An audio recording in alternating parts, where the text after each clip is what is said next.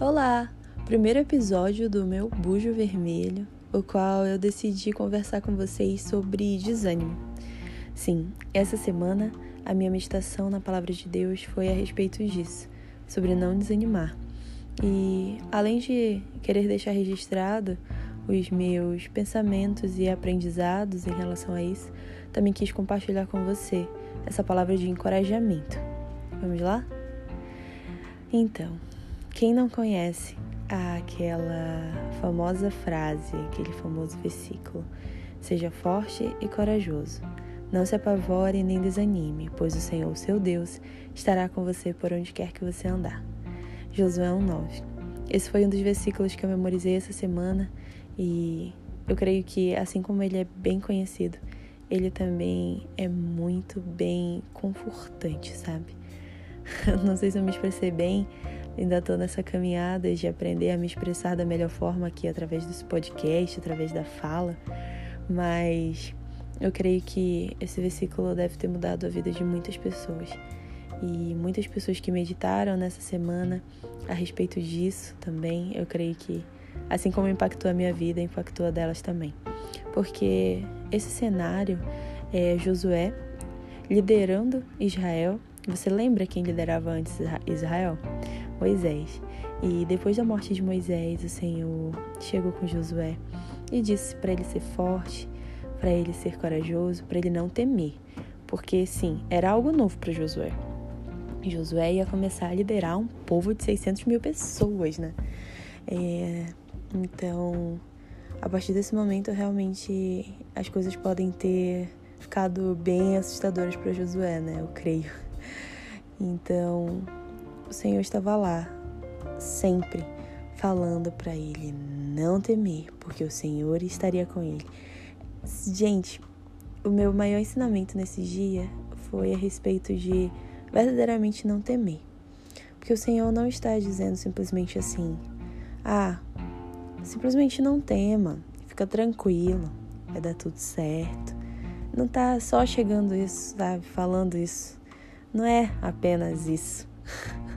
ele está dizendo que ele vai estar com Josué. E isso é motivo suficiente para Josué não temer.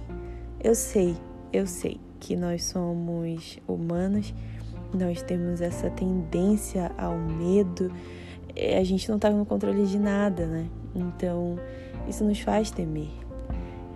A respeito disso, o que eu tenho para falar é que sim, a gente deve constantemente estar tá buscando ao Senhor, estar tá sendo fortalecido pelo Pai, porque Ele está disposto a sempre nos fortalecer, a sempre nos proteger.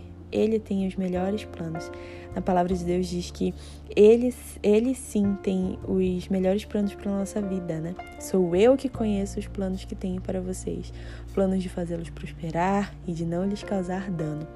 Por mais que a gente ache que o que está acontecendo hoje é um dano na nossa vida, toda essa preocupação, tudo isso que está acontecendo ao nosso redor, sim, é apavorante, mas o Senhor tem os planos perfeitos para isso. Ele tem os planos perfeitos para não nos causar dano, independente do que a nossa consciência acredite que é dano, porque a nossa natureza uh, tem concepções diferentes da de Deus. Né? A nossa natureza humana, principalmente nós que viemos de uma natureza pecaminosa pós-separação né, de Adão e Eva. É, então, a partir desse momento, as coisas ficaram bem diferentes para nossa percepção, para os nossos sentimentos.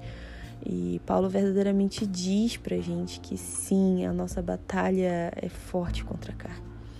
Então, nós temos que ter essa atenção, temos que nos fortalecer cada vez mais no Senhor. Não há um dia sequer que nós devamos ficar longe do Senhor.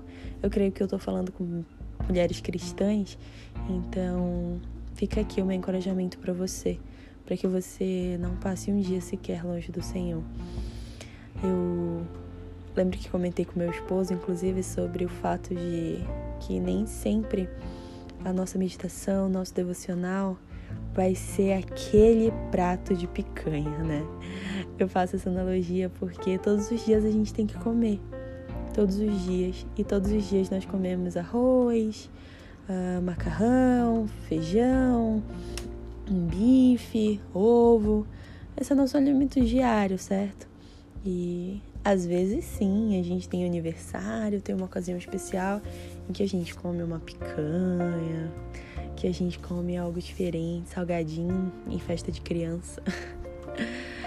então, vamos nos atentar a isso, porque nem sempre o nosso almoço vai ser essa picanha, esse salgadinho de criança, nem sempre a nossa janta vai ser uma pizza.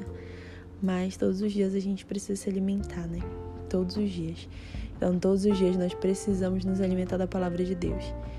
Quando o desânimo estiver vindo, se apegue ao Senhor. Ajoelhe-se e fale com o Senhor. Eu ia falar ajoelhe seu joelho. se ajoelhe, viu, mulher? Se ajoelhe.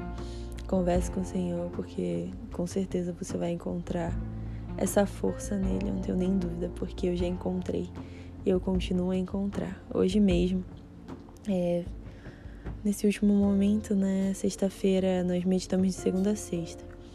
E nesse último momento, pós-meditação, me ajoelhei aqui, conversei com o Senhor, busco me ajoelhar todos os dias e conversar com Deus e agradecer a Deus por cada detalhe.